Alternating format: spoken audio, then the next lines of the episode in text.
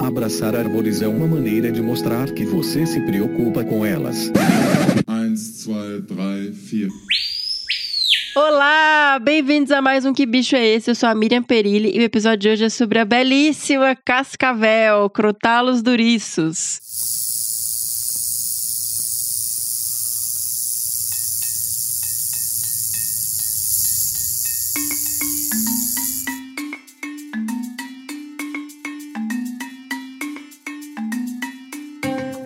Eu vou pedir desculpa pela minha voz, eu tô super resfriada, tá uma beleza, que fanha, parecendo uma patinha falando. Mas, né, todo mundo pegou, a mãe pegou também. Crianças na escola, é isso aí. Então vamos continuar com máscara na escola, gente, pelo amor de Deus. Mas, é só abertura assim, tá? Me desculpem. É, e eu tive o prazer, gente, de conversar com o Dr. Cláudio Machado do Papo de Cobra. Ele nos conta tudo e mais um pouco nesse episódio sobre as cascavéis. O Papo de Cobra é um canal maravilhoso, muito didático no YouTube. Entra lá, procura Papo de Cobra. Também tá no Instagram, tá no Twitter. Eu acho que é mais ativo até no Twitter. E tem um site maravilhoso também que eu recomendo fortemente que vocês vão lá e entrem em papodecobra.com.br. A gente vai pôr o link aqui no post. E eu queria agradecer também ao Matheus Reis, que foi quem me pôs em contato com o Cláudio. Matheus, muitíssimo obrigado. Matheus, nosso apoiador aí, parceiro, sempre presente, sempre participativo no podcast. Mas antes de apresentar o Cláudio, eu vou ler os e-mails. Vamos lá, que a gente recebeu bastante e-mail dessa vez e eu fico muito, muito feliz com isso. E o primeiro, inclusive, é do Matheus Reis. A gente acabou o episódio e já mandou e-mail pra gente rapidão, assim, tipo, já sacou o bicho na hora. E ele escreveu: Olá, Miriam, como você está? Finalmente saindo um pouco dos mamíferos e voltando para o grupo dos animais mais incríveis que existem, que são as serpentes. Ah, então viés aí, né?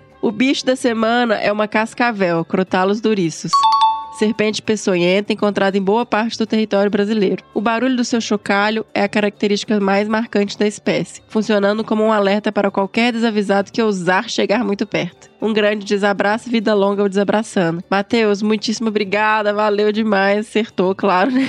Você não jamais erraria esse bicho. E vamos pro próximo e-mail, que é do Pedro Peron.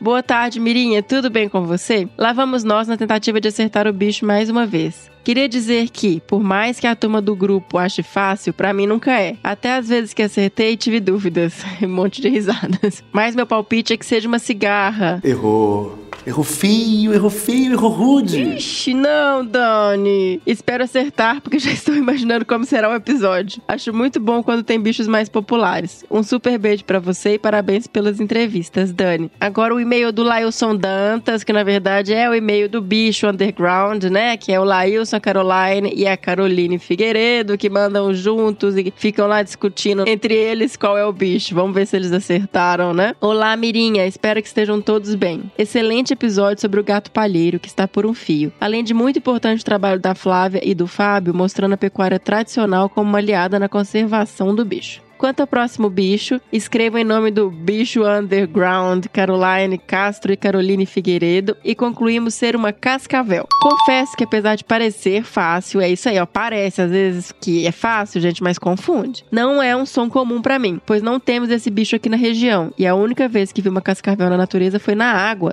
Sério? Topamos o bicho atravessando o rio Tocantins durante uma vistoria numa região de Cerrado. Fiz até um vídeo do momento. Assim, primeiramente chutei ser uma cigarra. Olha só, tá vendo? Ó, se fosse separadas, né? Não, não tivesse o grupo aí, tava mandando errado.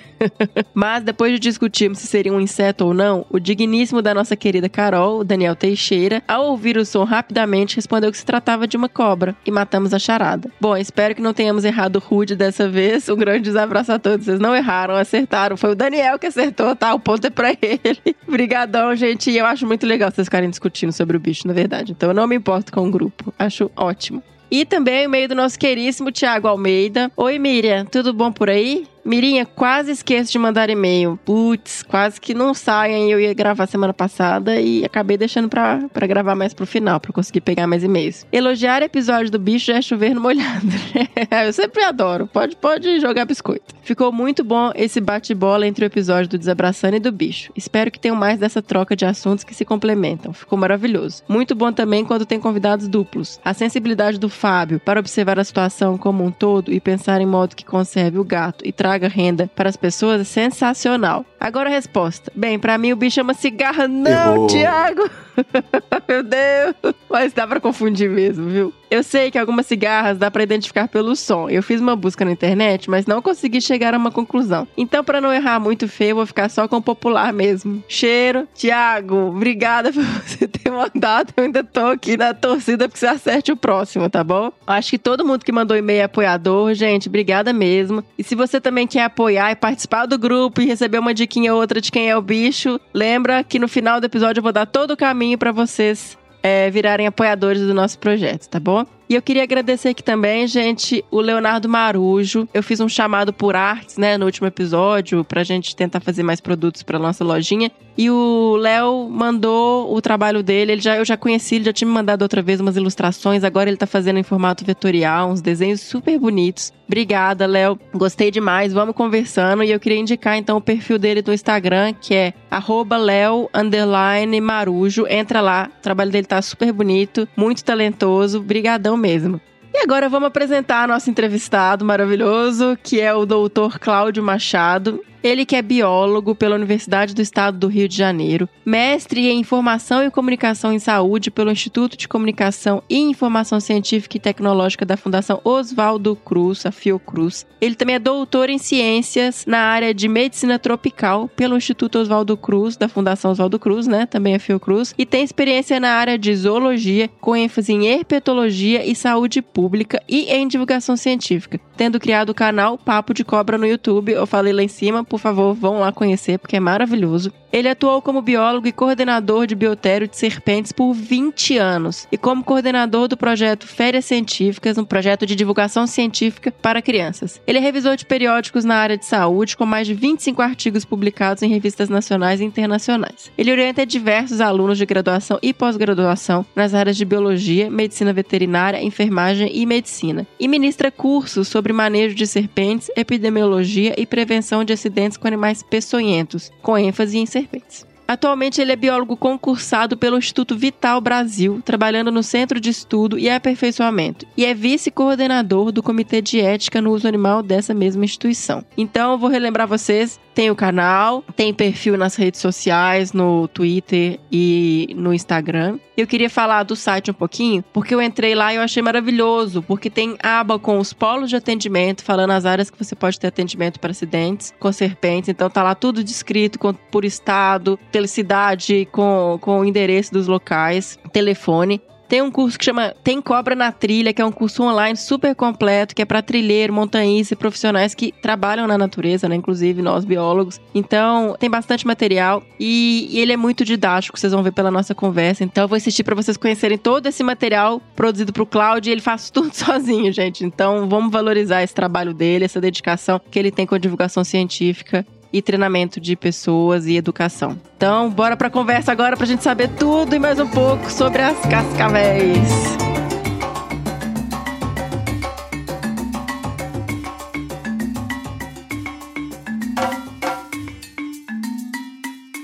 E hoje eu tenho prazer enorme e alegria de receber aqui comigo para falar um pouquinho sobre as cascavéis, o Cláudio Machado do Papo de Cobra. Cláudio, seja muitíssimo bem-vindo. Obrigada por conseguir um tempinho para conversar conosco. O Cláudio, que é cheio de experiência, um comunicador maravilhoso. Nós vamos falar um pouquinho mais sobre o canal dele, o Papo de Cobra, no final, porque é sensacional, muito didático e com muito conteúdo, tá, gente? Oi, Miriam. Obrigado pelo convite. Estou muito feliz de poder estar aqui batendo esse papo de cobra com você. Cláudio, a gente sempre abre o episódio com a pergunta do que bicho é esse, né? Quem é a cascavel? Eu acho que a maioria dos brasileiros e as pessoas que nos escutam conhecem, mas vamos trazer quais são as principais características desse bicho e quais espécies ou uma espécie, porque eu vi recentemente, quando eu fui pesquisar para o episódio, que no mundo existem dois gêneros de cascavel, né? Então traz aí pra gente esse, quem é esse bicho? Acho que de todas as cobras, a mais fácil de reconhecer é a cascavel, porque é a única que tem chocalho. Então, você viu uma cobra que tem chocalho, ela é uma cascavel, não tem como você errar isso. É, e como você falou, é verdade, a gente tem no mundo dois gêneros de cascavel. Né? O gênero é, que, tá, tá, é, mais, que a gente mais conhece, que é o gênero Crotalus, é, e tem um outro gênero que é o gênero Cistrurus. Esse está mais na América do Norte. Crotalus também está na América do Norte, mas Cistrurus divide com a região com crótalos. No Brasil, a gente só tem uma espécie, que é a crótalos duriços. É, e aí, para vários autores, você tem várias subespécies, para quem quer entrar nisso. Eu não sou um sistemata, um taxonomista, né? eu, eu trabalho mais com a prevenção de acidente ofídico? Então, para mim, essa coisa da especialização é, em termos de subespécie, para mim não, não, faz muita diferença, porque o acidente é praticamente igual em todas as, subespécies. A gente vai poder depois até discutir sobre a eficiência do, do soro em cada veneno desses, mas aí é, é, só um detalhe. Mas então é isso. O bicho tem chocalho, é uma, uma cascavel. Agora tem que tomar cuidado com uma coisa, Miriam, porque as pessoas veem assim: ah, eu vi uma cobra que bateu a cauda, então é uma cascavel. Nem sempre, porque, por exemplo, jararaca também tem o hábito de bater a cauda, como a cascavel tem. Só que como ela não tem estrutura nenhuma, como ela não tem nenhum chocalho ali, ela não faz barulho. Mas, às vezes, ela pode bater a, a cauda num tronco, numa folha, e aí faz o barulho, não da cauda em si, mas do fato de ela estar tá batendo no tronco. Aí a pessoa vê uma cobra batendo no tronco e fazendo barulho, fala, isso é uma cascavel. Entendi. Entende a diferença?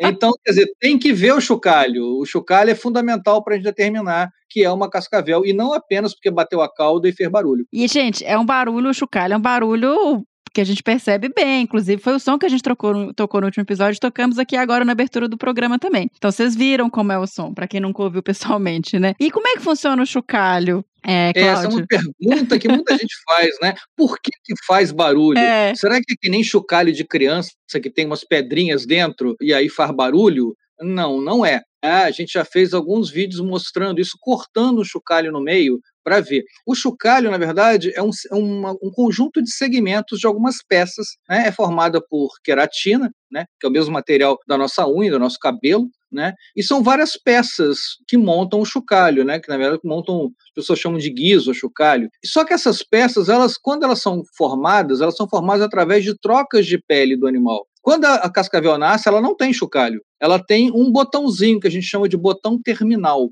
E aí, quando ela vai, ela nasce, logo nos primeiros dias, ela faz a primeira muda, a primeira troca de pele. E a pele sai como um todo, né? Parece uma, uma, uma meia do avesso, uma luva do avesso, como se tirasse uma meia, né? É, ela é o corpo inteiro da, da, da cobra, e a parte final, que é aquele botãozinho terminal, ele fica preso. Então cria o primeiro anelzinho do chocalho. E sucessivamente isso vai acontecendo. Cada troca de pele, é, esse chocalho vai crescendo. Só que entre essas peças, elas não são presas muito firmemente. Tem um espaçozinho. E é isso que faz o barulho. Na verdade, são as placas de queratina que estão batendo é, uma na outra.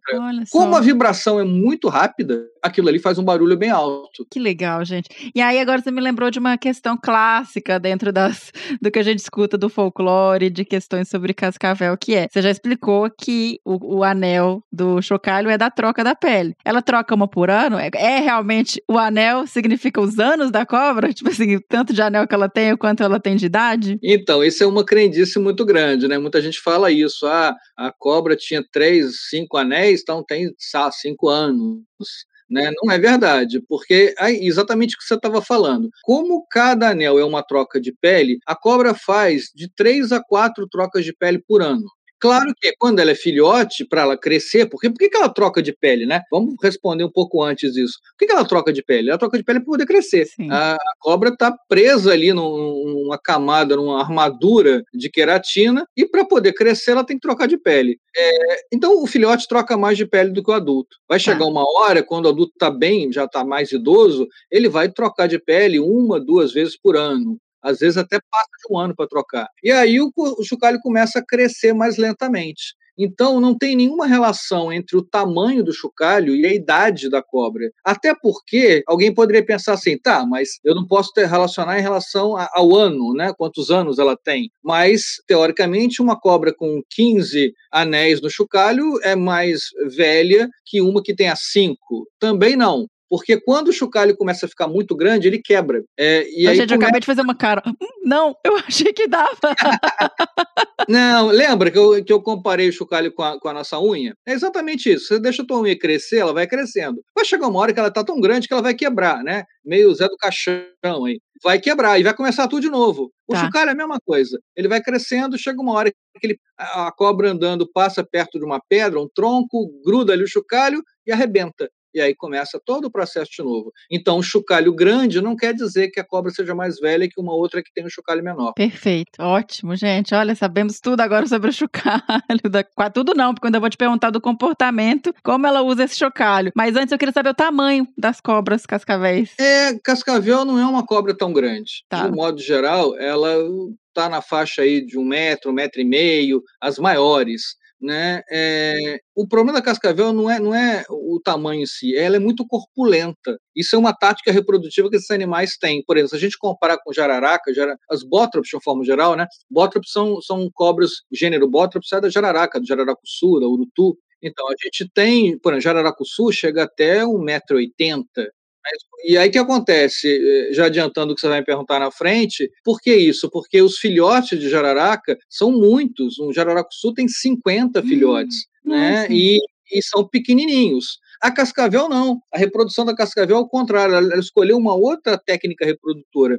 Ela tem poucos filhotes, mas os filhotes são bem corpulentos. Então, na hora que você tem uma predação na natureza, as cascavéis resistem mais. Então Olha são só. duas técnicas. Eu tenho ou muito filhote e uma, uma boa parte aí ser, ser predado pelas aves, por outros animais, por outras cobras, e, fique, sobrar um pouco, ou, caso da cascavel, eu tenho poucos filhotes, mas esses filhotes são duros na queda. Eles Tem são um... grandinhos, são difíceis de encarar na, na hora H e na hora da alimentação. Tem um investimento, então, né? E é isso, quando você vê as fotos da cascavel, é, ela é uma serpente meio corpulenta mesmo, e você vê nas fotos, ela tem uma cabeça, ela, ela, é grande, assim, parece que tem, como é que chama essa parte em cima do olho, meio sobrancelha, meio altinha, assim, sabe? Mais pra... É, é uma escama, é, é uma escama que a gente chama de supraocular. Isso, ela tem essa carinha toda meio fortinha, assim, meio igual você falou, corpulenta. E aí, aproveitando o link, quando a gente fala de cobra peçonhenta, que é o caso da cascavel, cascavel, tem sempre essa questão também, ah, cabeça triangular é uma das características. Vamos lá, vamos, vamos explicar isso também para as pessoas e para mim. Como é que isso funciona? Ah, é outra, é outra crendice, Sim. né? História de cabeça triangular é, é característica de cobra venenosa e não é, né? A Sim. gente tem, por exemplo, aqui no Brasil, as jiboias. Jiboias têm cabeça fortemente triangular e não são cobras peçonhentas. Né? As corais verdadeiras têm cabeça redonda e, e são peçonhentas. Ou seja, formato de cabeça é, não dá para a gente determinar se a cobra é peçonhenta ou não. Perfeito. Até muitas cobras que não têm a cabeça triangular, na hora que elas se sentem ameaçadas, elas forçam a cabeça é, para um, for, forçar um formato triangular. Isso é muito legal. E aí você pega, por exemplo, uma, uma das cobras que as pessoas mais confundem com jararaca, que é a boipeva, que é uma cobra não venenosa, a boipeba, quando ela se sente ameaçada, ela força a cabeça no chão e a cabeça fica totalmente triangular. É muito legal isso. É, e aí as é pessoas fantástico. acham que é jararaca, né? Então, só para. Como isso não é característica, né? O que é que funciona? Que é a presença de fosseta loreal. Perfeito. Né? Que é um buraquinho que tem entre o olho e a narina,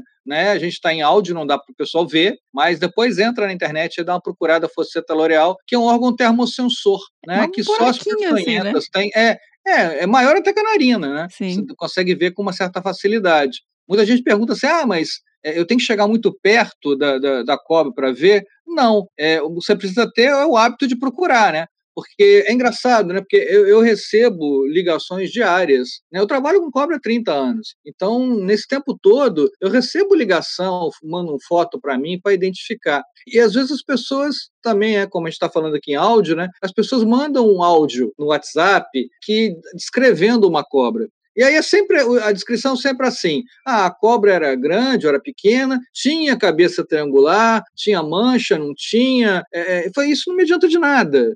Né? Eu não consigo determinar que cobra é essa com essa descrição. Se Sim. você me fala assim, essa cobra tinha fosseta loreal, eu vi, aí já resolvemos o problema. Pelo menos eu sei que, que é uma cobra peçonhenta. É, mas o colorido da cobra, o formato da cabeça, nada disso ajuda a gente. E lembrando, já que a gente está falando do fosseta loreal, que a gente tem uma exceção para essa regra, né? São as cobras corais. É. As corais verdadeiras são extremamente venenosas, porém não têm fosseta loreal. É a única exceção que a gente tem aqui para o Brasil. Agora, gente, eu acabo perguntando outras coisas. Inclusive, nós temos também um episódio sobre serpente, tá, gente? No começo já tem aqui uns dois anos com a Daniela França. Mas relembrando aqui algumas questões, existe uma diferença também na posição das presas, né? E que isso também é uma das características dessas cobras, a cascavel, a jararaca, elas projetam a presa na Sim. hora de se alimentar e na hora de se defender também. Sim, exatamente. É, essas cobras que você falou, né? ah, os viperídeos, né? A jararaca, a cascavel, e uma que a gente ainda não falou, que a gente esqueceu, que é a surucucu, todas elas têm uma dentição que a gente chama de dentição solenóglifa,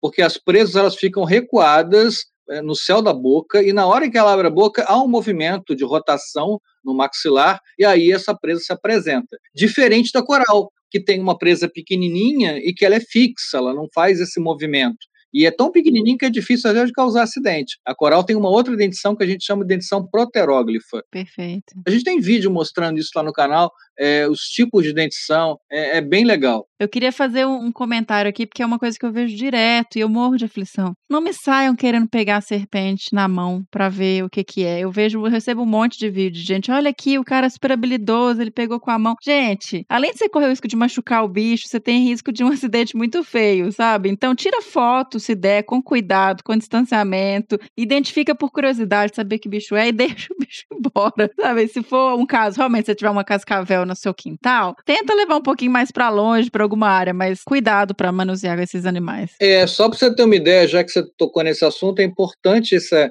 essa lembrança. É, como eu te falei, eu tenho muita experiência, eu, eu- eu trabalhei dentro de um serpentário com mais de 700 cobras por 20 anos da minha vida. E eu não pego uma, eu mesmo não pego nenhuma cobra venenosa na mão. Primeiro porque não tem necessidade. Também acho. A a única, única coisa que, que o, o público leigo, né, o pessoal que está assistindo, não tem a menor necessidade de pegar de forma nenhuma. Quem trabalha com animal, né, no, no meu caso, no trabalho, eu só tem uma, uma ação, uma, uma situação em que eu possa ah, ter a necessidade de pegar a cobra na mão. É fazer extração de veneno.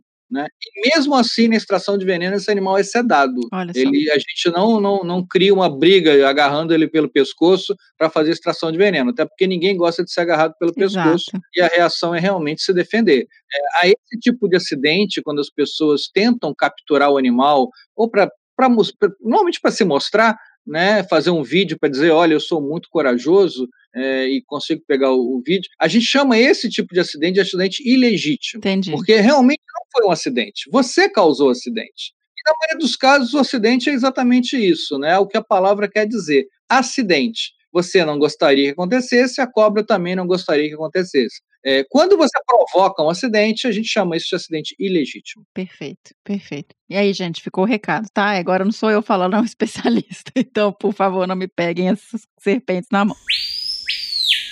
Cláudio, voltando aqui para as cascavéis, é, elas têm grande variação de coloração ou são sempre mais escuras? Não, ela tem uma variação grande, sim, de coloração. Claro que há aquele padrão daquelas manchas tipo diamante, né? Tá- Até nos Estados Unidos, muitas espécies são conhecidas como cascavel diamante, porque eh, são triângulos, mas tem uma variação de cor, sim, por região, Tá. né? E às vezes até por sexo. Olha só. Mas como eu falei, é, é uma das mais fáceis de você reconhecer por causa do chocalho. Então Perfeito. isso é, é fundamental. E tem diferença de morfismo por sexo de tamanho, alguma característica assim? Tem. Normalmente as fêmeas são maiores que os machos. Perfeito. Até porque precisam ter os filhotes dentro dela, né? E filhotinhos grandes. É, né?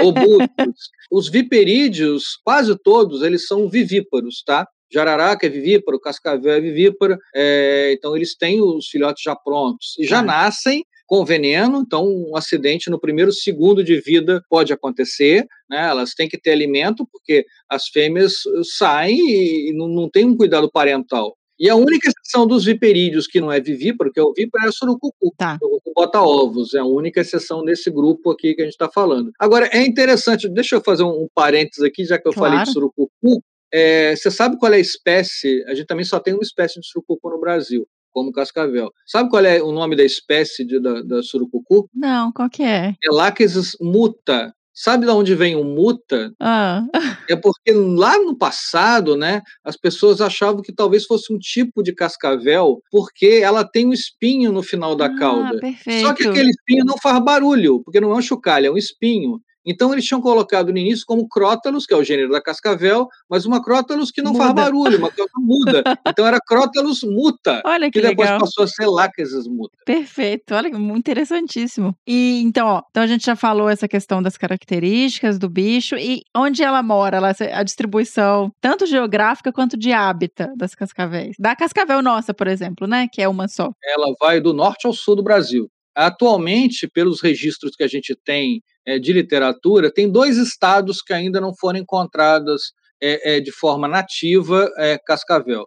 que é o estado do Acre e o Espírito Santo. Sério? Olha só. Todos os outros estados você tem registro de cascavel, mas, Mas o Acre e o? Espírito Santo não. É. E aí, óbvio que vai alguém falar, não, mas eu vi, no Espírito, no Espírito Santo, né? Eu vi uma cascavel, não sei o quê. Pode acontecer de alguém, obviamente, pegar uma cascavel em Minas e levar para o Espírito Santo e você encontrar uma cascavel lá. Mas é, é, não existem populações é, é, clássicas no Espírito Santo, pelo menos até agora, porque, como eu falei, eu trabalho com, com a, a prevenção de acidente ofídico. Então, volta e meia, é, aparece para mim o registro de um acidente por cascavel no Espírito Santo. E aí eu sempre pergunto é, é, para os especialistas, tem o Renato Bernius, que é um grande herpetólogo é, lá, capixaba, ele não é capixaba, mas ele está no Espírito Santo, é, e eu pergunto para ele, e aí, Renato, já teve algum, algum registro aí de cascavel? Ele falou, não, Cláudio, ainda não tem. Provavelmente acidente, é, ou ele aconteceu fora do Espírito Santo e foi tratado no Espírito Santo, ou foi algum erro na hora de, de, da identificação do acidente. Não era uma cascavel, era uma jararaca,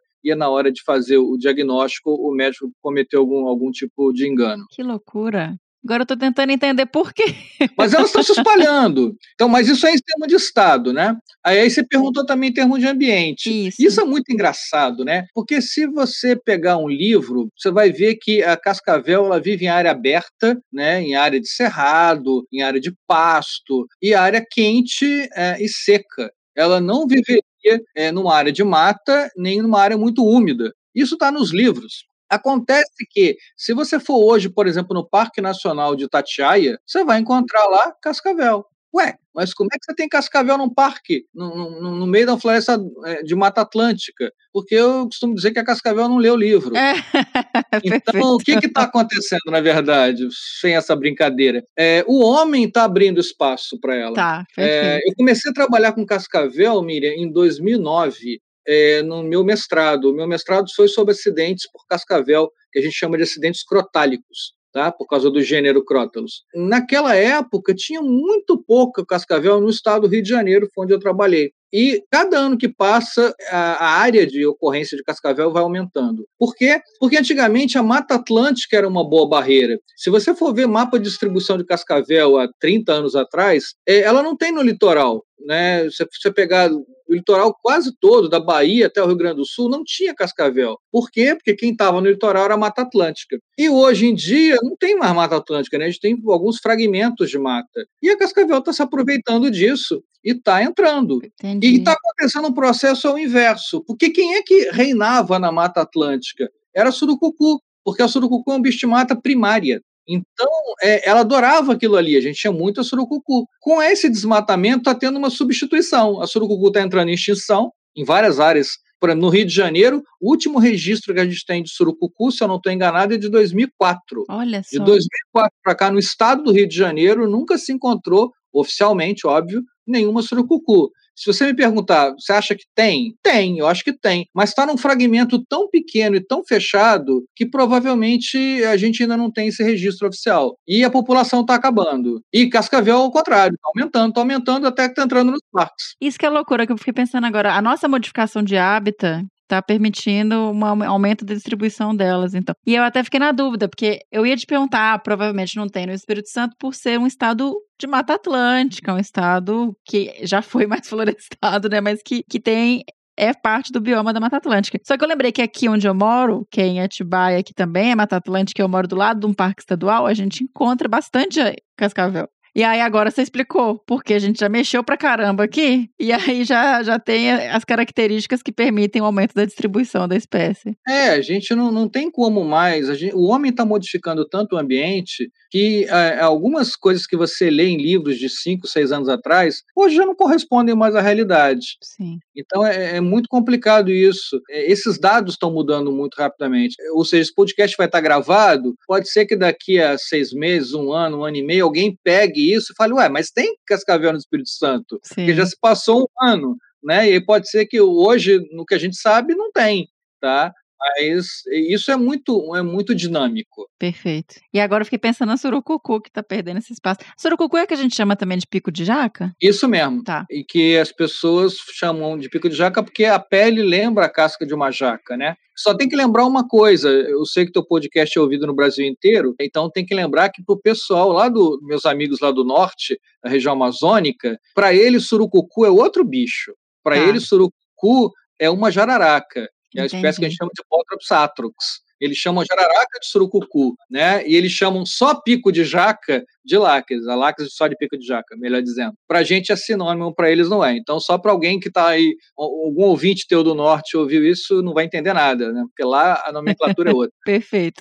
É, a questão de nome popular, né, de nome vulgar é essa, que cada lugar tem o seu, então a gente tem sempre que atentar para não estar falando, confundindo aí os bichos. E aí, você me falou dessa questão de ser um bicho e dos- dentro da bibliografia da literatura de áreas de cerrado, de áreas de campo. E eu fico pensando, quando a gente, por exemplo, quando eu vejo as fotos aqui, quase sempre eles estão em áreas com pedras aqui na- no nosso condomínio. Sim. E é impressionante que realmente o poder do chocalho de avisar, porque senão você não vê o bicho, ele fica muito camuflado. Aquele É. padrão de mancha no meio das pedras é, é- some ali no meio. E você vê, olha como é que esse poder é, é grande, como é que ele é eficiente. Né? A gente tem no Brasil 30 mil acidentes por cobra É é, por ano. É muita coisa, né? A campeã dos acidentes é a jararaca, sem dúvida nenhuma. Cerca de 90% dos acidentes, talvez um pouquinho menos, é com jararaca, né? com bótrops, para ser mais exato. A segunda colocada é cascavel, com 7%. Mesmo com o chocalhinho avisando ali, né? Então, mas olha a diferença. É, Aqui não tem exatamente. chocalho, causa 90%. É Aqui muita tem, não, é. causa 7%. Exatamente. É, é uma diferença absurda. Então é absurdo. E se deve ao chocalho. né? Como você falou bem, a camuflagem não ajuda muito você ver. Ela realmente se consegue se esconder. Mas o chocalho entrega, né? E aí eu costumo dizer que ela é uma cobra bem honesta, né? Porque ela avisa que está ali. Né? Então, o acidente muitas vezes acontece por imprudência da gente mesmo. É, ela tem o chocalho para avisar, mas a coloração dela favorece, por exemplo, provavelmente na hora dela caçar, né? E aí eu queria saber um Exatamente. pouquinho de como que ela faz esse forrageamento, essa busca por alimento e o que, que ela come. Aquela barulheira toda que ela faz quando ela quer se defender da gente, ela não faz quando ela quer atacar um preda- uma presa. Aí o chocalho não se move, exatamente para não chamar atenção. E ela caça, né, é, com a gente chama de um, um processo chamado senta e espera, Tá. que é ela ficar parada e espera uma presa passar na frente dela. né? Isso pode demorar horas, dias, semanas. Caramba!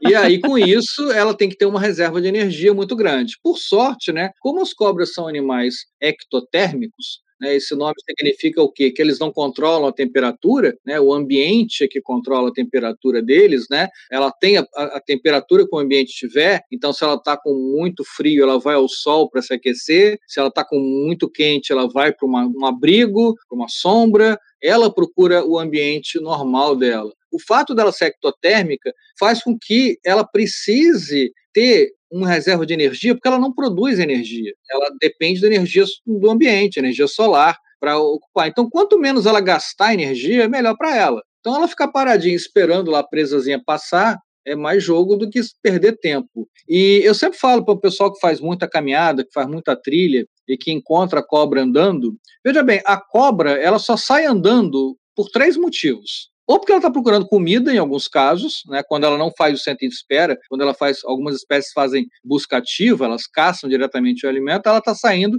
em busca de alimento. Então ela está se deslocando. Ela tem que gastar energia para conseguir comida. Ou ela está procurando um abrigo, ou ela está procurando, em alguns casos, um parceiro para se acasalar. Então, se você encontrou uma cobra se deslocando, primeira coisa pense, por que, que ela está se deslocando? Algum motivo tem, porque o normal é ela não se deslocar, ela ficar parada. Então, é uma das três coisas: ou está atrás de comida, ou atrás de abrigo, ou atrás de um parceiro. E aí, se a sua casa tem vários lugares onde ela possa se esconder e tem um descarte de lixo ruim, ou seja, se você atrai camundongo, você atrai é, é, ratos com aquele lixo, você está dando para ela um local em que tem abrigo e que tem é, comida. Né? Então, por que ela vai sair da sua casa? Não vai. Ela vai ficar lá.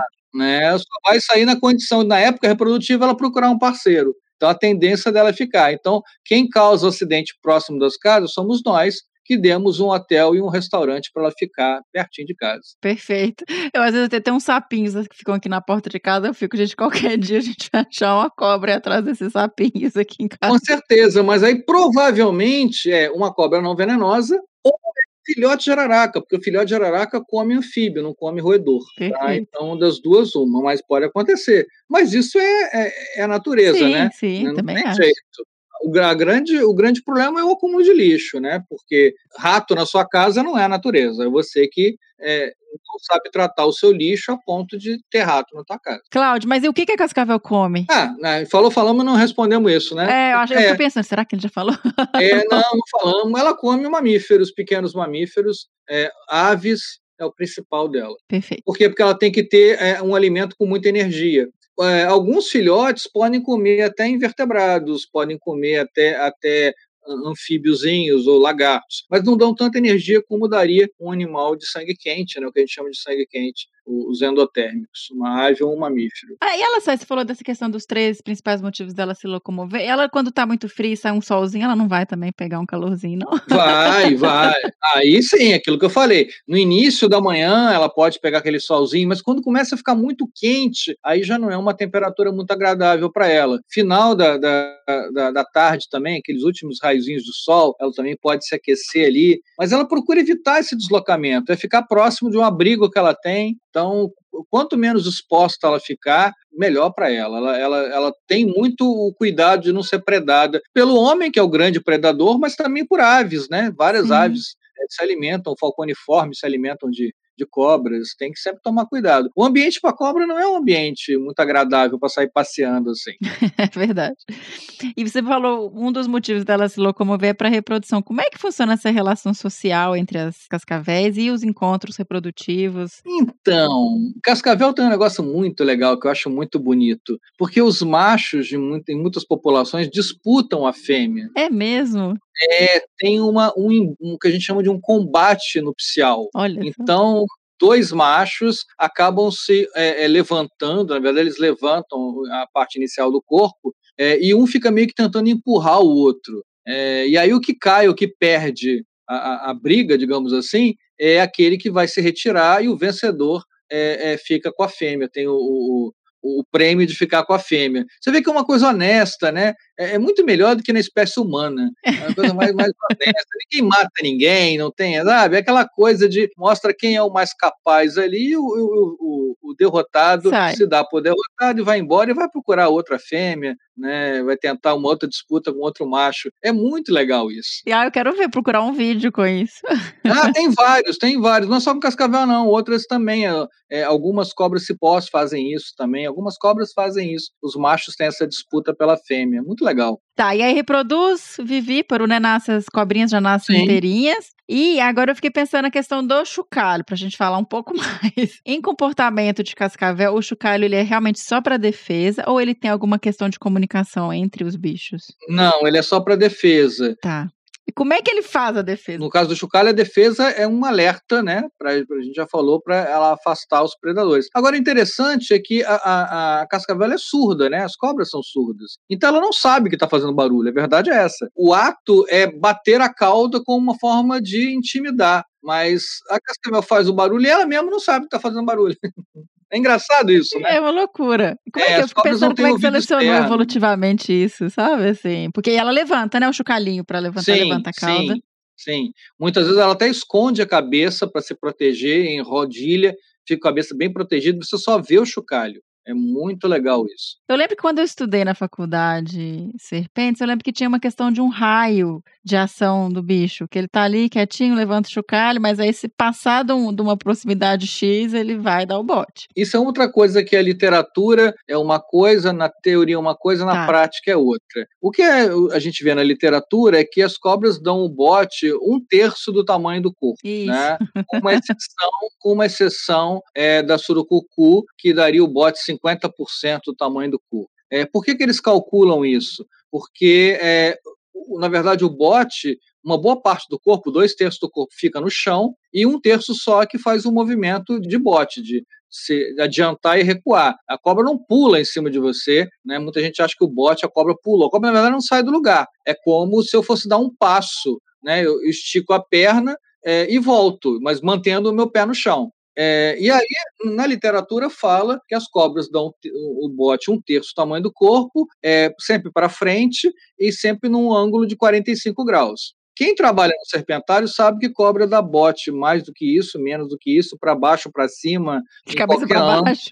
É, a cobra não dá bote para cima. É, vai nessa. Né? É, de novo, aquela brincadeira que eu faço, elas não leram os livros. Sim. Claro, essa coisa é um padrão. Entendi, claro. De modo geral, é um terço, é 45 graus, mas não, não levem isso ao pé da letra né? Porque os bichos mudam de comportamento. A necessidade faz com que você modifique o seu comportamento. Né? Perfeito. Né? Cobra não é diferente. Existe algum tipo de cuidado parental de cascavel? Ou nasceu o filhotinho, vai cada um pro seu caminho e não, vida que segue? Não tem. Cascavel não tem cuidado parental, não. E aí, eu queria trazer um pouquinho da questão da importância médica, por isso que eu perguntei do filhotinho com veneno e tal. E até antes de falar especificamente dos acidentes e da questão de veneno, queria que você trouxesse essa questão de um dos motivos de uma serpente não querer se defender e coisa, porque ela vai gastar o veneno dela, né? E esse veneno ela Isso. usa para comer. E eu não sei qual é o tempo para ela reabastecer, para atacar, para se alimentar depois disso. É, ela podendo evitar gastar veneno, ela evita, né? Porque o veneno é fundamental para a alimentação. Lembra que a gente falou que ela fica sentada esperando uma presa ali, às vezes semanas. Pois Você é. imagina se na hora que a presa passa, ela não está com veneno. É, assim, ela tem uma chance na vida e quando tem a chance ela não está preparada para isso. Então, ela não vai gastar veneno à toa. Se ela puder resolver o problema dela, que é a gente aborrecendo ela, sem gastar veneno, é a melhor das soluções. Como é que ela pode fazer isso? Ela pode fugir, ela pode tentar ficar chocalhando para tentar ver se você se afasta, e se você não se afastar, ela pode te picar. E ela pode te picar sem injetar veneno. Ah, é? é e aí isso a gente chama isso de bote seco. Ou seja, 30% dos acidentes são um bote seco. Ela morde, a, a, presa penetra na tua pele, mas ela gasta ou nada de veneno, uma quase zero de veneno. Eu não sabia que ela tinha esse controle. Para mim, o impacto da batida já era o suficiente para poder lançar. Não é, não é mecânico isso, isso é fisiológico. Que fascinante. E aí você vai perguntar assim, né? Mas quanto ela injeta de veneno? Não sei, depende dela. Primeiro que se for numa casa de um alimento, ela calcula o alimento. Então ela calcula, supor, tipo, é um bicho pequeno, calcula. posso gastar pouco veneno. Exatamente. Ah, que legal. Para que gastar uma tonelada de num ratinho pequenininho? Não faz sentido nenhum. Sim. Agora, claro que isso também não, não, não tem uma lógica. Ah, se ela for me picar, por que, que às vezes tem bote seco? Porque depende dela, depende do animal. Tem animal que normalmente lança mais veneno. Ah, é, o animal que eu estou falando é o indivíduo, né? Aquela cobra em, em particular, ela sempre lança muito veneno. Outras são mais estressadas, né? E aí qualquer coisinha é motivo para ela soltar veneno. Outras são mais calmas. É, e, e, ainda tem a situação que depende do dia. Isso a gente só, a gente não vê isso em campo, a gente só vê isso dentro de um, de um serpentário, né? Ah. Que eu tenho cinco anos o animal todo dia comigo. Então eu percebo isso né, quando é que isso acontece. E tem aquela coisa do dia a dia. É, eu costumo dizer que é que nem a gente, né? Tem dia que você está com uma conta para pagar, você brigou com, o seu filho, você está estressado, aí você sai de casa, o teu vizinho fala assim, bom dia. Você fala, bom dia por quê? Nem bom dia nada. você normalmente não é assim. Você é uma pessoa tranquila, legal, boa, boa gente, mas naquele dia você está estressada. Pensa nisso na cobra, né? A cobra, às vezes, naquele dia está com algum estresse, não está legal, e uma picada que podia ser uma picada leve, que não precisava gastar tanto veneno, ela está com um nível de estresse elevado e aí ela gasta muito veneno. E como é que eu vou saber isso? Eu não vou saber isso, eu não tenho como saber isso. E aí é por isso que eu preciso ter uma equipe médica, porque exatamente no acidente o médico vai saber, pelos sintomas que eu apresentar, quanto de veneno foi inoculado. Pode ser que não tenha sido inoculado nada, né? e aí eu não preciso nem tomar soro. E aí isso é importante, muita gente fala assim, ah, eu, eu moro num lugar que tem muita cascavel, eu tenho que ter soro aqui, porque se eu for picado por cascavel, eu tomo soro. Às vezes não precisa porque às vezes é um bote seco. E, mas qual é o problema de eu tomar o soro se não precisar? Porque soro é feito com proteína de cavalo, né? E você pode ser alérgico à proteína. Então você pode vir a ter uma reação anafilática pelo soro e não pelo veneno. Exato. O soro é perigoso tanto quanto o veneno, Exato. se você não souber aplicar. Por isso que a gente não bota soro no seu mercado. Porque senão é fácil. Vamos botar soro na farmácia, no seu mercado, você compra, é, é, foi picado, injeta. Não, né? gente, é, é, existe um risco na aplicação. O soro é aplicado por médicos dentro de, de hospital. E é sempre legal, principalmente quem mora em área natural. Isso é uma coisa que a gente faz aqui, que a gente mora. A gente sabe aonde tem soro, caso precise. No Sim. nosso caso aqui, são na Santa, é na Santa Casa. Eu acho que a maior parte, né? São sempre no- nos atendimentos do, do SUS e tal, que tem. Sempre, sem exceção. Todos os soros estão em um ambiente hospital público pelo SUS. O hospital público, exatamente. Então, a gente, inclusive, alertou o pessoal: ah, se eu for para o hospital, não, gente, vocês vão para a Santa Casa, que é onde tem o soro e é onde que eles sabem aplicar o soro, porque também não é igual você falou. E sabe identificar o animal, né? É, exatamente. Porque a gente não falou aqui, mas o soro ele é específico. Isso que eu quero trazer agora. Eu tenho soro para cascavel, tenho soro para jararaca. Não, não, se eu for picado por cascavel, não adianta eu tomar soro para jararaca, porque não vai Perfeito. funcionar.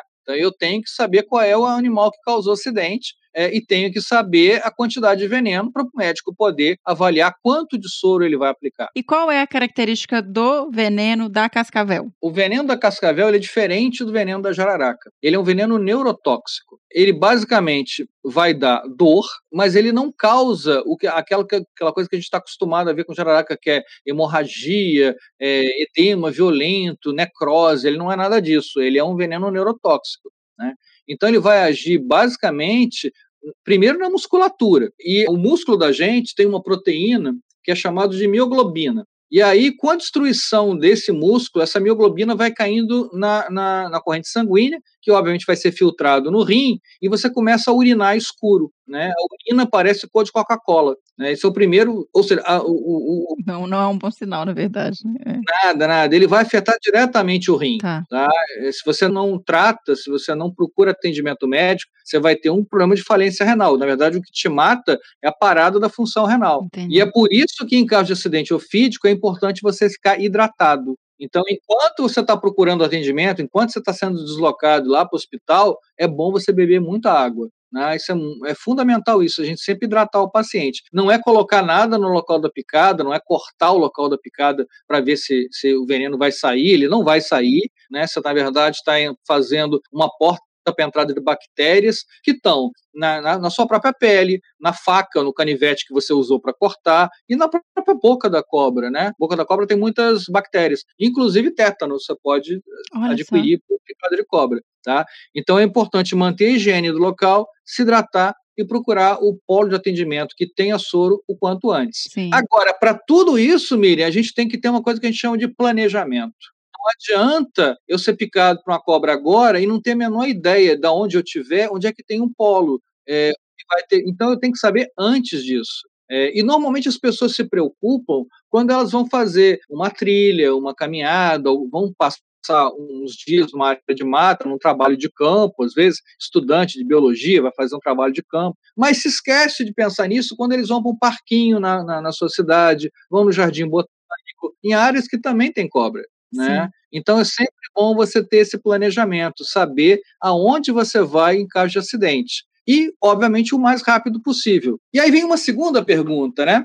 O, o lugar que eu tenho que procurar, o hospital que eu tenho que procurar, o mais perto é o mais rápido? Nem sempre. Porque pensa bem, imagine que eu tenho dois hospitais perto da minha casa, que tem soro, são hospitais públicos. Um está a 10 quilômetros de distância, o outro está a 30. Mas eu moro no interior, tem uma, uma estrada de terra, é de noite, está chovendo. Para eu pegar essa estrada de terra para chegar no polo que está a 10 quilômetros, talvez eu demore mais do que se eu pegar uma rodovia e chegar no hospital que está a 30 quilômetros. Tá, então você tem que saber qual é o mais perto de tempo para você chegar. Exatamente. Eu já vi situações, é incrível, né? É, uma pessoa sabia que tinha que ir para o hospital, é, teve um acidente e foi para o hospital. Só que naquele caminho ela não contava com imprevisto. Tinha uma linha de trem hum. e estava passando aqueles trens de carregamento de minério, que fica meia hora passando o trem e o trem não acaba. Então a pessoa ficou parada no, no cruzamento com o trilho, com o trem passando por meia hora e não passava o trem, não, não terminava o trem. Ou seja, uma coisa que ia ser rápida não deixou de ser. Então tem que pensar nisso. Às vezes é um, um trilho de trem, é um rio, é uma montanha, e às vezes atrapalha a situação. É lógico que você nunca vai pensar que vai acontecer com você, mas você tem que ter um plano para se acontecer, você saber como você vai sair dessa. E não é isso, não cortar, chupar, pôr pra cima, fazer que tem um monte de, de tec, torniquete. Nossa, pior Gente, coisa do É, e a, a- a hidratação, eu nem. Eu sei que era assim, tentar manter a pessoa mais calma para diminuir a pulsação, que é quase impossível, e levar para o hospital, né? Não, não, não tenho, vejo muito.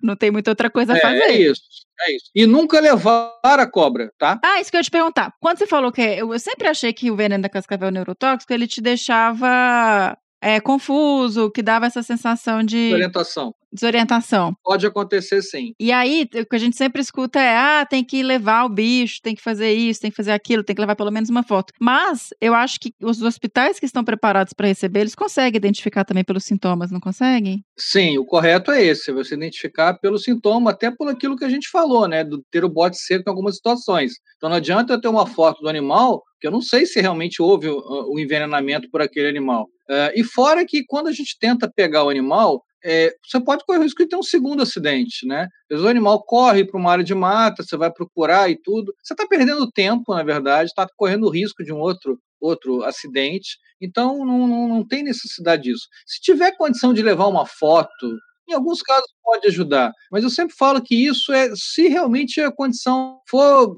se você tiver que perder um minuto que seja para tirar foto do bicho, correr atrás do bicho, não faça isso, não tem a menor necessidade. E obviamente, né, nunca levem o animal para o hospital, né, nem vivo nem morto. Morto, obviamente, não, porque você não tem que matar o bicho, é óbvio. Mas tem situações que as pessoas levam o animal vivo para o hospital. É, vou te contar uma história. Ai, às vezes conta. É, né? Tem muita história, né? Uma vez num hospital, não foi com Cascavel, foi com Jararacuçu, era um sábado, 11 horas da noite. O médico de um hospital me ligou falando: olha, tô com um paciente que foi picado por Jararacuçu, ah, já tá no soro e tudo. Eu falei: ah, que bom, mas por que você está me ligando? Não, eu tô te ligando porque ele trouxe o Jararacuçu, tem 1,60m e está num balde sem tampa. eu Ai, não sei o que, eu faço. Ou seja, o problema que aparentemente era um só, que era uma pessoa sendo picada por Jararacuçu, passou a ser dois problemas. Porque agora o que, que a gente faz com o Jararacuçu dentro do hospital num sábado quase meia-noite?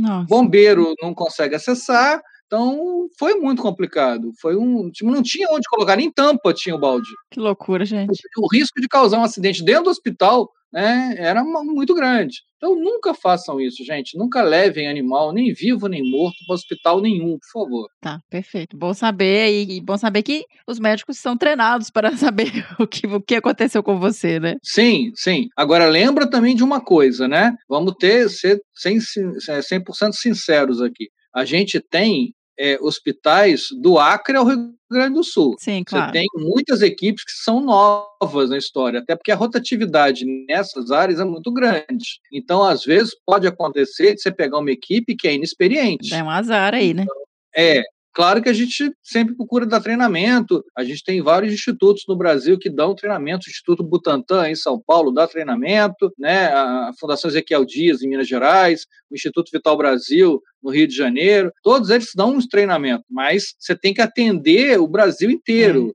E é às muita vezes coisa. nem sempre você tem uma equipe treinada para isso. Então, sempre é importante até os médicos procurarem, porque na faculdade você não tem isso, né? Você não tem uma disciplina de animais peçonhentos nas universidades. Eu ia perguntar, não tem então? Não, tem, não tem. Às vezes acontece de um professor mais consciente pegar uma outra disciplina que não tem nada a ver com animal peçonhento, às vezes parasitologia, às vezes doenças infectoparasitárias. Doenças E aí cara, tropicais. doenças tropicais, dá uma aula, duas aulas sobre acidente com aranha, com, com escorpião, com cobra, para que o aluno tenha uma noção. Mas uma cadeira, uma disciplina sobre animais peçonhentos, você só vai encontrar numa pós-graduação, tá? entendi. infelizmente. Com raríssimas, raríssimas exceções. Há uns anos atrás, eu fiz um levantamento nas federais que tinham curso de medicina e nenhuma federal tinha uma disciplina de animal peçonhento na graduação. Que loucura, Nenhuma. né, gente? Num país que a gente tem 30 mil casos de picada, não é tão irrelevante assim a gente ter esse tipo de Não é. informação. Mas é aquela coisa, eu sempre falo isso, eu tenho um curso que fala justamente sobre isso.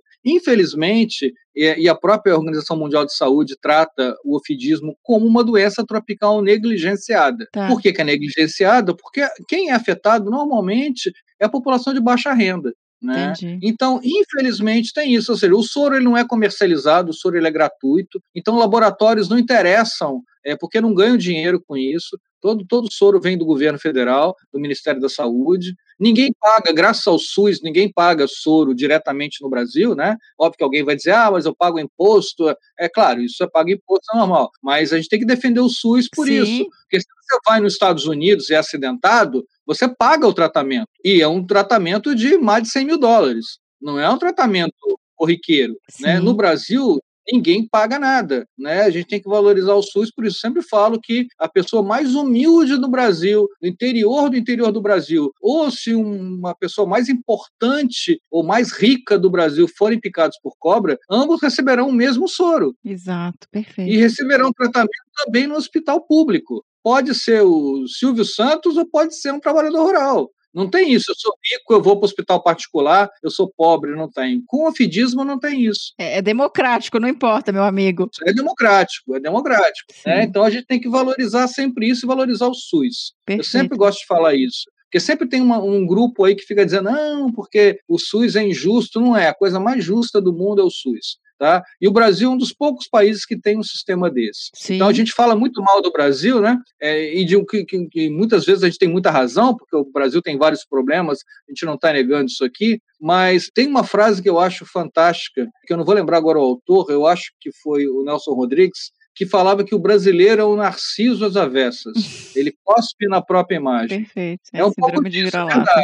É, é um pouco disso, mas o SUS é uma coisa que a gente tem que se orgulhar. Muito, muito, muito. E orgulhar muito. Olha, gente, o SUS pode ter diversas falhas, agora com e sofrendo todo o desmonte que está sofrendo, ainda assim, ele ainda é referência também para um monte de tratamento de doença rara, de tratamento de coisa cara que sai gente de plano de saúde, vai tratar no SUS também, igual a questão do ofidismo que você falou que é democrático, não importa. Você tem um monte de centro fantástico, muito avançado do SUS. E é quem atende, quem está fazendo toda, atende a maior parte da população, é quem está responsável pelas vacinas, é, é- tem que valorizar. E eu, por exemplo, sofri um acidente e tive que passar por uma cirurgia nos Estados Unidos. A minha sorte é que eu tinha um bom plano de saúde, senão eu tinha que vender minha casa. Porque lá você não tem essa opção, gente, você não tem. Então a gente tem que realmente valorizar muito, muito, muito o SUS e defendê-lo sempre que possível. E falando de volta na questão do veneno, quando ela vai comer, por exemplo, a gente você contou como é que funciona para em seres humanos, nos casos dos acidentes, e no caso dos animais que ela come, vão ter essas reações, e aí, como é que é a questão do processo já ter um efeito de digestão ali, de degradação no Isso. bicho? É, o veneno de cobra, como a gente estava falando, ele serve basicamente para alimentação, porque a digestão, ela tem que a digestão da cobra, o sistema digestivo de uma cobra é muito ruim, ela demora muito para digerir. Você vê isso claramente quando você vê num vídeo uma cobra não venenosa, como uma jiboia ou uma sucuri, se alimentando de um animal muito grande. Você vê que fica aquele volume lá dentro dela e fica- às vezes fica dias aquilo ali. Por quê? Porque o sistema digestivo é muito ruim. Uma jararaca, se ela ficasse, se ela comesse um rato e ficasse ali para digerir só por ele, pela própria digestão, ela demoraria muito tempo e certamente ela seria morta, que alguém pegaria aquele bicho e acabaria matando. Para isso, o veneno ajuda na digestão. Então, uma digestão que demoraria, às vezes, dias, demora minutos. com. A ideia do veneno sempre é fazer digestão. Perfeito. Então, um- uma jararaca, ela, ela consegue digerir um camundongo em pouco mais de dois minutos. Porque é impressionante, ela come o bicho inteiro, né? Então tá com tudo, tá Sim. com osso, tá com dente, tá inteiro. É. E ave e mamífero tem coisas difíceis de digerir, né? Que é pelo e pena. Exato. E o veneno ajuda muito nisso. Né? Então ela pica, a cascavel pica o animal, às vezes não morre imediatamente, anda um pouquinho, e ela, pelo olfato, ela vai atrás do animal. Né? Ela localiza primeiro pela fosseta loreal, né? pelo calor. Né? É, Localizou pelo calor, picou, o bicho morre e ela vai pelo olfato atrás e acaba se alimentando. E pode ser que seja a única alimenta dela nos próximos meses. A gente não sabe. Que loucura, né? Conseguir ficar tanto tempo sem se alimentar. E aí, agora voltando para a questão, porque esse veneno, ele é fabuloso em termos de composição do potencial dele, Sim. né? E como que é na área médica, até para desenvolvimento de algum De tipo de fármacos. remédio? Não sei, como é que é isso? Então, a Cascavel tem uma, uma coisa muito legal. Pesquisadores da, da Unesp aí de, de Botucatu desenvolveram uma cola cirúrgica com o veneno da cascavel. Né? O que, que é uma cola cirúrgica? A gente, quando vai fazer uma cirurgia, é, muitas vezes a gente recebe ponto, né? É, só que se é uma cirurgia interna muito longa, muito grande, que tem uma abertura muito grande, sei lá, no coração, você não pode dar ponto. E aí você cria o que como se fosse um super bonder natural. Né? E o super bonder natural é a chamada cola cirúrgica, né? que eles chamam de selante de fibrina. Por quê? Porque eles pegam algumas enzimas que estão no veneno da cascavel e misturam com fibrinogênio é, do sangue de alguns animais, normalmente acho que de búfalo, se eu não estou enganado. Essa mistura vira uma, uma composição que é o selante de fibrina. Então, o veneno é fundamental nesses casos para a gente poder produzir um medicamento. Ou seja, o mesmo veneno que mata é ajuda a gente não só no soro, né, porque o remédio do veneno o soro é feito com o próprio veneno, e além disso eu tenho, é, é, é, no caso da cascavel, o selante de fibrina, que é um, um produto na área hospitalar. É, e tem outra coisa que as pessoas também não sabem, né? E eu sempre falo isso, que muita gente fala, ah, jararaca tem que matar, né? Jararaca mata. É, é, cê, cê, a gente falou, tem 30 mil acidentes, né? a maior parte delas com jararaca, um percentual razoável morre aí. E aí, quando as pessoas falam isso, eu pergunto assim: você conhece alguém, seu amigo, na sua família, que tem hipertensão, que tem pressão alta? aí todo mundo conhece, né? Normalmente tem um, o avô, o tio, um vizinho, toma medicamento. E o medicamento para hipertensão, né, ele é feito com veneno de jararaca. Também uma, uma, também uma descoberta brasileira. É muito bonito isso, é. Então você vê, é, é, legal isso, né? Você vê, quando você vê que o bicho causa acidente por, por se defender, né? E a gente, sabendo isso, a gente tira aquela ideia que a cobra é o diabo encarnado no animal, como as pessoas costumam ver. É. Então, qualquer cobra é um monstro. A gente já falou aqui, 90% delas não tem veneno, é, e os pouco mais de 10% que tem ainda evitam acidentes. Quando tem acidente, ainda fornecem o próprio medicamento é, para esse acidente e para outros, como é o caso da hipertensão, o caso do selante fibrina na cascavel. Perfeito. E tem tanto, né, culturalmente, o pessoal é um preconceito, tem muito preconceito por medo, por também existe um monte de lenda, um folclore em, em volta é, dessa. tem muita, tem muita lenda, muito folclore sobre isso, né? É, infelizmente, a gente aprendeu com os pais, com os avós. E, e te digo outra coisa, Miriam, até hoje a gente está aprendendo coisa errada na escola, né? As crianças hoje estão aprendendo coisa errada na escola. Olha só. Os livros didáticos têm muita bobagem. Né? Essa história da cabeça triangular que você tinha comentado é uma delas. Né? Tem isso no livro até hoje. E a gente não consegue sair disso, a gente não consegue. Parece que a gente vive num, num, num eterno século XIX. Pois é, já, já deu, né? Já, já dá pra gente tentar tirar esse. Que é um, muito que você faz no canal também, né? Vamos tirar esse estigma que as serpentes têm, porque não é, não é bem isso. E você falou da questão é, da importância baseada no, na, na, pesquisa e nos medicamentos que saem do veneno, a cobra também, de serpentes, elas também têm um papel ecológico. Elas comem claro. roedores, né?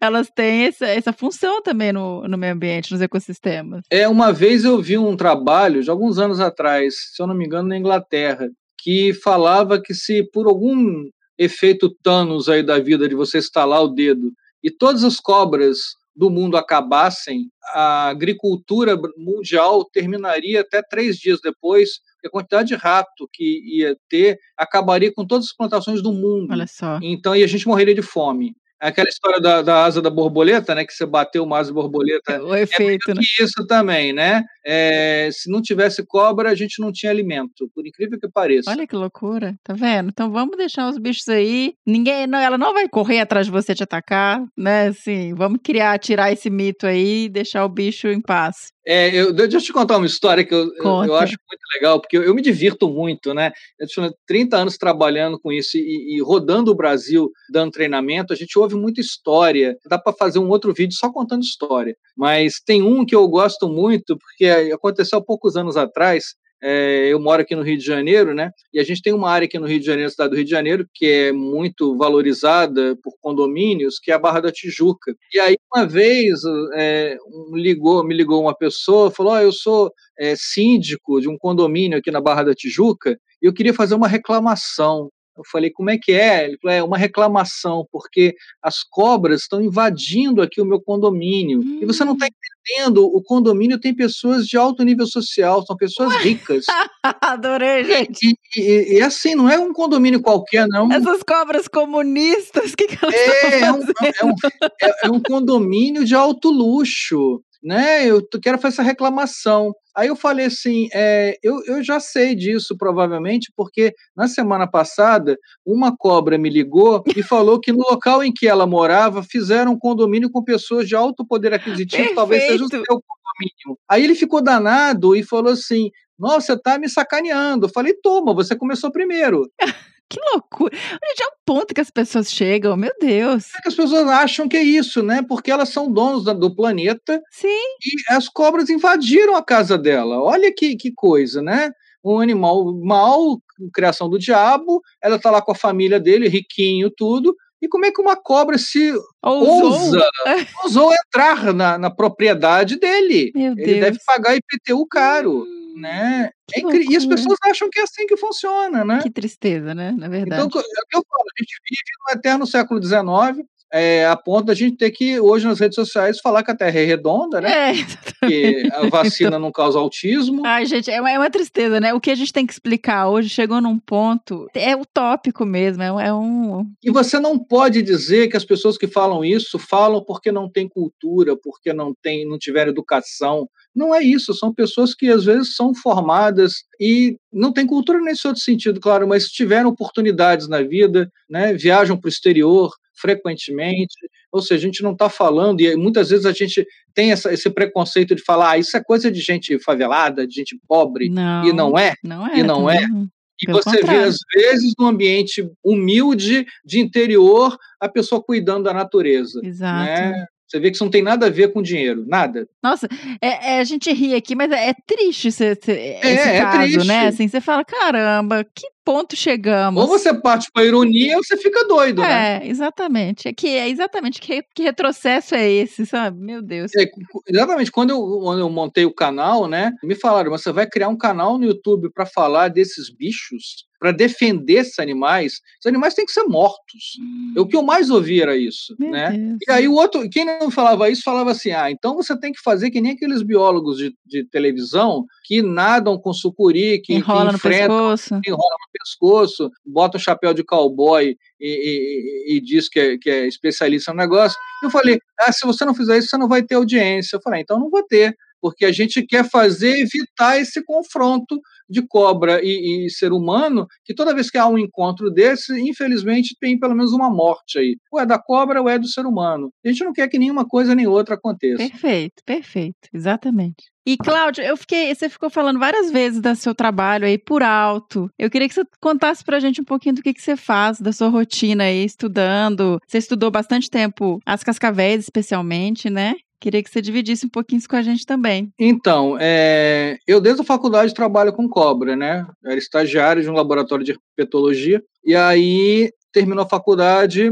eu fui, não tinha emprego, como todo biólogo, e aí fui dar aula em pré-vestibular. E aí depois eu passei num concurso é, no Instituto Vital Brasil, no Rio de Janeiro, que é um dos produtores de soro antiofídico é, do Ministério da Saúde. E aí, trabalhando dentro do serpentário, passei 20 anos dentro do serpentário, trabalhando com os animais, fiz o meu mestrado com cascavel, depois fiz o meu doutorado em medicina tropical dentro de um hospital, vendo os acidentes. Eu, eu sempre me preocupei muito com os acidentes. E aí, óbvio, para fazer tudo isso, você tem que fazer artigo científico, né? Você vira um pesquisador. E aí chegou uma hora que eu falei, cara, eu acho que agora a gente tem que parar de falar mais para a gente mesmo, para os pesquisadores, e começar a falar com o público, né? Eu sempre Perfeito. fiz isso dando palestra. Então, eu viajei o Brasil inteiro dando curso, dando palestra. Foi, foi um enriquecimento muito grande que o Vital Brasil me proporcionou de poder estar desde o do Amazonas até o Rio Grande do Sul, ouvindo histórias e conhecendo. E aí chegou uma hora que eu falei, cara, isso tem que ampliar mais ainda, e aí eu resolvi fazer um canal no YouTube. Na verdade, é um projeto chamado Papo de Cobra, que começou no YouTube, depois foi para o Twitter, que a gente bate mais papo, é literalmente um papo, e do Instagram também. Então a gente tem um, um canal com vídeos, desde de vídeos de identificação de cobra até o que fazer em caso de acidente, que vai fazer no final desse ano a gente vai completar cinco anos Aquilo que eu falei para você, de, do pessoal que achar que era uma loucura alguém fazer um canal com vídeos falando sobre cobra, eu me arrisquei a fazer isso, com um grande problema que eu não sabia trabalhar com vídeo, né? Eu nunca tinha feito nada com vídeo. As minhas poucas experiências com câmera eram de dar entrevista é, em televisão, fiz muita participação por causa do Vital Brasil na Fátima Bernardes, na, na Maria Braga, é, e aí a, a, minha, a minha especialidade era ficar com a câmera me filmando. Mas como é que a gente filmava, como é que a gente editava, como é que a gente fazia som, como é que a gente fazia luz, eu não sabia. Então eu comecei com o celular, sentado no sofá da minha casa, com o celular na mão, fazendo vídeo, né? E aí eu fui aprendendo a fazer com o tempo, ainda estou aprendendo, estou muito cru ainda, mas os vídeos de quatro anos atrás eu tenho meio vergonha de. eles estão lá ainda, vocês podem ver que tem uma diferença muito grande. Mas tem, tem vídeo com mais de um milhão de visualizações, e aí não dá para tirar esse vídeo do ar. E aí eu sempre tenho vontade de fazer isso. Aí no Twitter a gente faz o Papo de Cobra conversando, responde dúvida, é, o pessoal manda foto para a gente identificar, tudo isso. É, e é isso, a gente está tocando um projeto que chama Papo de Cobra. Eu não tenho meu nome de propósito, porque eu acho que um dia esse projeto vai continuar com alguém. Eu gostaria que isso acontecesse. E estou convidando o pessoal que está ouvindo a gente aqui para ir lá no, no, no, YouTube, no Instagram, no Twitter é, e entrar e se inscrever lá no Papo de Cobra, né? Que a gente já está aos pouquinhos, mas está ficando legal. Eu, eu, pelo menos, gosto. Eu não sei se o pessoal gosta muito, mas eu, eu tenho o maior prazer de fazer os vídeos, né? Gente responde os comentários, e é isso. E o meu sonho é fazer que nem você, ter no futuro um podcast. Mas aí, quando o, dia tiver mais de 24 horas, porque eu não estou conseguindo, né? A gente está gravando é sempre de noite, no final de semana, nas horas vagas, porque virou um prazer para mim. Falar de cobra é um prazer, nunca é um trabalho. E eu, eu vou contar uma coisa aqui para você, Miriam, é, só para nós dois aqui, ninguém vai estar tá ouvindo isso, tá? Segredo. Só para nós dois. O Vital Brasil, né, que onde eu sou funcionário, eles me pagam para fazer uma coisa que eu faria de graça com o maior prazer. Eu adoro trabalhar com serpente, eu adoro dar aula de serpente, eu adoro bater papo de serpente. Eu brinco que quando eu vou num aniversário, eu evito falar que eu sou biólogo, porque quando eu falo que eu sou biólogo e o pessoal descobre que eu trabalho com serpente, a festa acaba para mim naquele momento e começa uma palestra com todo mundo à festa. Então, aí eu a, a festa. Mas eu reclamo, mas eu, mas eu curto muito isso. Que legal. E não, eu vou fazer propaganda também, gente. O canal é muito bacana. É uma generosidade do Cláudio gigante dele dar o tempo dele, ele mesmo editar, ele mesmo fazer tudo, sem sensacionalismo, sabe? Trazendo informação dos bichos, tentando desmistificar esse pavor que as pessoas têm de serpente. É muito bacana. Entrem lá, Papo de Cobra, a gente vai pôr o link no post aqui. Mas deem apoio a essa iniciativa porque vale a pena e vocês vão aprender muito. Então, entra lá. É, só não tem que você falou, só não tem sensacionalismo. Se você quer ver alguém lutando com uma cobra no rio, ou pegando uma cobra com, na mão e, e, fingindo que vai ser mordido, aí não é lá, não. Aí, lá a gente não faz isso. E olha que você tá 20 anos manejando os bichos, né? Você podia ter bastante coisa assim, e não é, não é isso. Então a mensagem não é não, essa. Não, é exatamente exatamente por ter experiência que eu sei que a gente não pode fazer isso. Perfeito. E aí, uma pergunta final que eu pensei agora aqui, antes da gente fechar. A gente tem muito estudante que nos escuta, e eu lembro, inclusive, da minha época. Eu trabalhei anos no Pantanal, eu trabalhei na Mata Atlântica, eu trabalhei na Amazônia, e durante muito tempo eu era dessas estudantes responsáveis que não usava perneira. E aí, eu queria saber a sua opinião sobre isso, porque hoje eu sou muito mais cuidadosa, as pessoas que trabalham comigo também têm que ser. Você tá num lugar, gente, que você tá a, sei lá, três horas de caminhada da primeira base que você vai conseguir chegar num carro. Não é um risco que vale a correr. Mas eu queria saber, com a sua experiência toda visitando o hospital e tendo contato com quem sofreu o acidente, se a perneira é efetiva mesmo, se tem uma perneira específica. Como é que é isso? Olha, por experiência de dentro do hospital, 80% das pessoas que chegavam picadas no hospital, elas estavam de chinelo de dedo ou descalças. Tá. Ou seja, a perneira, a bota é fundamental. Né? A gente é desconfortável, é quente, é, mas é melhor você passar calor e ficar desconfortável um pouquinho do que ser acidentado por uma jararaca ou por uma cascavel. É, quem nunca viu um acidente não tem a menor ideia do que é isso. Pois é. Porque a, a dor é uma coisa extremamente intensa e eu já vi gente picado por jararaca e pedir no desespero, falar: doutor, corta minha perna, porque a hum. dor é tão grande que eu prefiro ficar sem a perna agora. Então, é porque realmente não é uma coisa fácil. Então, é, pessoal que está em, em, em, campo, é, eu sempre dou essa dica. Primeiro, façam um planejamento. Tá? Perfeito. Tá? Pessoal que, não só pessoal que trabalha, não, não só estudante de biologia, como você falou, uhum. pessoal que faz trilha, que faz caminhada, que faz montanhismo. Eu tenho um curso online chamado Tem Cobra na Trilha. É um curso de cinco horas, Olha totalmente só. online, tá? Que legal. É, tá embaixo do, de cada vídeo do, do YouTube tem o link para esse curso. É, é um curso para leigo. Ah, você não tem que ter pré-requisito nenhum, você não precisa nunca ter visto uma cobra na vida para fazer o curso. Então é um curso de cinco horas, você tem dois anos para fazer o curso. O curso ele é atualizado regularmente realmente. Foi a forma que eu tive na época da pandemia, porque a gente ficou dois anos sem poder dar curso. E nesses dois anos que eu fiquei trancado em casa, eu resolvi fazer alguma coisa. E o curso é para esse pessoal, é para o Tá. estudante e é principalmente para quem faz trilha e caminhada é, no Brasil inteiro. Tá? Então é, é muito por aí. Então perneira é fundamental e planejamento também. No curso a gente fala muito sobre isso. Perfeito, gente. Então é isso. Não deixem de usar. Se você é um professor, peça para os seus alunos. Se você vai caminhar, se você é estudante, se cuide, se preserve. Tem, hoje em dia tem um monte de modelos. Você pode achar uma que seja mais confortável para sua altura, para o seu, sabe, para o que você está fazendo. E a gente acostuma. Eu não, hoje em dia eu tenho agonia de sair sem perneira, assim. A minha mudou, sabe? A aflição é sair sem. Então se cuidem aí para evitar esse tipo de acidente, porque os bichos estão lá, é a área deles e eles não têm culpa de, de você passar pelo caminho ali e dar uma bobeira. Né? É verdade. E lembra que quando você encontrar uma cachoeira pela frente, não esquece tudo isso não, tá? Porque normalmente as pessoas, quando vêm a cachoeira, resolvem tirar toda a roupa e mergulhar na cachoeira, porque é uma delícia. Mas tem cobra venenosa dentro da cachoeira também, tá? É, sabe um lugar? Meu filho, ele é apaixonado com o girino e com sapinho. E toda hora que eu dou uma bobeira, ele tá num corregozinho aqui, enfiando a mão. Eu, dou, eu levo cada susto, porque eu falo, pode olhar, mas deixa a mamãe primeiro dar uma checada se não tem nada, porque é onde tá cheio de sapo. Claro. Sabe? Por favor. E é o que os filhotes de jararaca adoram. Pois é. E o filhote de jararaca já, já faz um estrago danado também, né? Já faz, já faz. Então é isso, gente, lembrem disso. E só para fechar, em termos de conservação, a, o principal impacto para as cascavéis é a gente mesmo matando, mas os bichos, na verdade, estão se espalhando aí por causa de mudança de hábito, né? Eles não, não têm nenhum tipo de ameaça de extinção nem nada do tipo. Não, não, tem. É. Estamos bem, quer dizer, cascavel. Claro que a gente tem algumas espécies de cobra que estão complicadas, né? Bichos de ilha, complicado. A gente tem algumas assim, mas de um modo geral, não. Mas o importante é que as pessoas pensem em não matar a cobra. Não, não... E esse é seu objetivo, né, Cláudio? Que não matem os bichos, que a gente tire essa, essa mítica em volta das serpentes. É, porque toda vez que a gente é, se encontra, se depara com uma cobra, normalmente tem uma morte nessa história, né? É, ou é a cobra ou é a pessoa. Então, o objetivo é que os dois lados convivam em paz, sabendo que existem cobras peçonhentas, não é a maioria, mas existe, mas a grande maioria das cobras não, não, não, tem problema nenhum com a nossa convivência. Se a gente conhecer um pouco, a gente consegue conviver na paz com elas. Sem pânico. Sem pânico, ou com pouco pânico. É, com menos.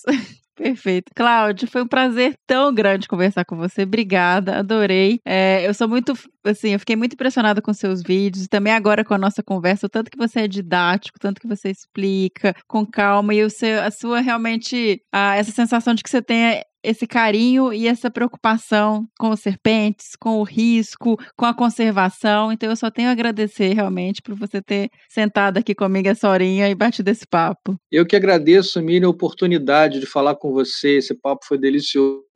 É, falar com seus ouvintes, é, eu sempre gosto de atingir públicos novos. Né? E aí eu espero que seja um público que realmente passe a, a, a seguir o projeto. Vá lá no, no, Twitter também. Quem tem Twitter, vai lá, é, me adiciona, pergunta coisa. Eu tenho o maior prazer de responder. Né? Qualquer hora do dia, da noite, tem gente que me pergunta sábado de madrugada. eu legal. respondo, eu, eu curto isso. Então, é, não, não é nenhum trabalho, como eu falei, não é trabalho, é diversão. O dia que virar trabalho, eu paro de fazer. É diferente quando a gente trabalha assim, né? Esse prazer todo em fazer o. É verdade, eu posso dizer que eu nunca trabalhei na vida. Ah, que legal. Só lembrando aqui, não é Instagram, né? Twitter é arroba papo de cobra? Tem no Instagram também. O Instagram tem mais foto, não tem tanta coisa, tá. mas tudo é papo de cobra. Tem o site papodecobra.com.br também.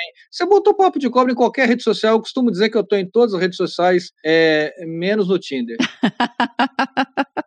Tá ótimo. Mas você já tá no TikTok? Você tá fazendo dancinhas de. Não, cara, eu tenho um terror com o TikTok. Eu até botei lá um vídeo, uns dois, mas eu acho um horror você ter que falar de ciência na vertical em um minuto. Eu, eu juro, eu, eu, fico admirado. Tem vários jogadores científicos que fazem isso. Eu, eu tiro o chapéu para isso, mas eu, eu confesso a minha ignorância, a minha incompetência para falar de um assunto tão sério em um minuto, né? ainda mais disputando com, com musiquinha e bunda. É, que é o que tem no TikTok. Então, gente, para ver uma bunda rebolando e eu falando de cobra, vai ver a bunda, é melhor. É, porque você faz os seus vídeos são mais elaborados, né? Eu ainda não tô no TikTok, eu não conheço. Eu não consigo, eu não consigo. Eu tento fazer, né? E não dá para você é, é, acabar com uma crendice que você recebeu dos seus avós, dos seus bisavós, que vira décadas, em um minuto. num vídeo em vertical, sabe? Eu, eu não consigo, eu admiro muito quem consegue fazer isso. Mas eu confesso a minha incompetência nisso. Você falou essa questão. Eu lembro que a minha avó tinha uma frase assim, tipo, quando a gente era criança, eu ficava muito em fazenda, né? Minha, minha família de Minas com fazenda de leite. E aí era, a gente tinha que toda vez que a gente ia pro mato, a gente tinha que soltar um São Bento, água benta, Jesus Cristo no altar, tira, tira bicho peçonhento que filho de Deus quer passar. Olha o preconceito é. aí já no. Porque a cobra não é filho de Deus, não. É, é complicado, né? Ainda mais no interior, que a cobra que mama nas vacas, tem Ixi. aquela história toda. Tô falando, um dia vamos bater um papo de, de crendice. Vamos. Só sobre crendice. Eu acho legal. Tudo que as pessoas falam que não tem sentido nenhum, mas todo mundo repete. Nossa, vamos fazer um episódio. Perfeito, fechou. Então, combinado, combinado. se o pessoal gostou, comenta aí. Se o pessoal gostou, manda e-mail é, sabendo se gostaram ou não. Perfeito, pessoal. Dá um feedback, então dá um retorno pra gente. Então foi isso. Obrigada, Cláudia. Até um próximo episódio aí sobre cobras de novo. Valeu, brigadão. Até a próxima.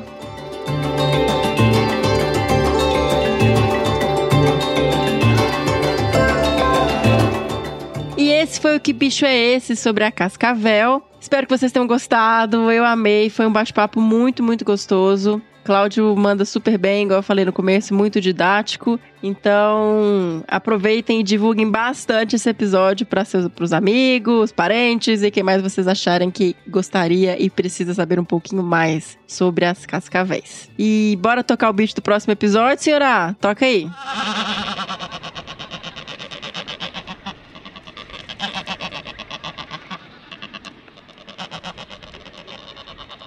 Lembrando que se você souber ou desconfiar que bicho é esse que a gente tocou o som agora, mande sua resposta para bicho@desabrace.com.br. E nossa lojinha segue lá online com um monte de produto bacana, tem camiseta seja sua própria onça, canecas esmaltadas, pets bordados e kits muito completos de primeiros socorros. Quem quiser conhecer um pouquinho mais dos produtos, entra lá em www.loja.desabrace.com.br. E nos siga nas redes sociais, no Facebook em Desabraçando Árvores Podcast, no Instagram arroba Desabrace Desabrace e no Twitter também, arroba Desabrace. E siga os nossos podcasts no Spotify, na Amazon, no Orelo e na Apple Podcasts, no Google Podcasts, no Castbox e no Deezer. A gente está aí em praticamente todas as plataformas.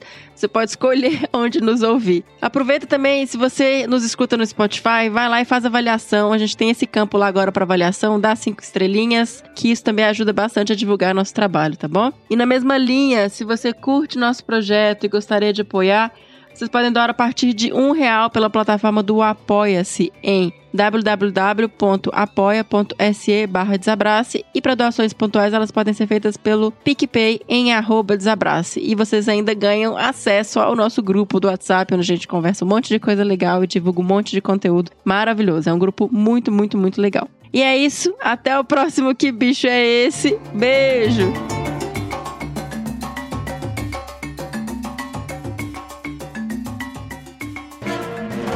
Mais um produto com a edição do Senhor A.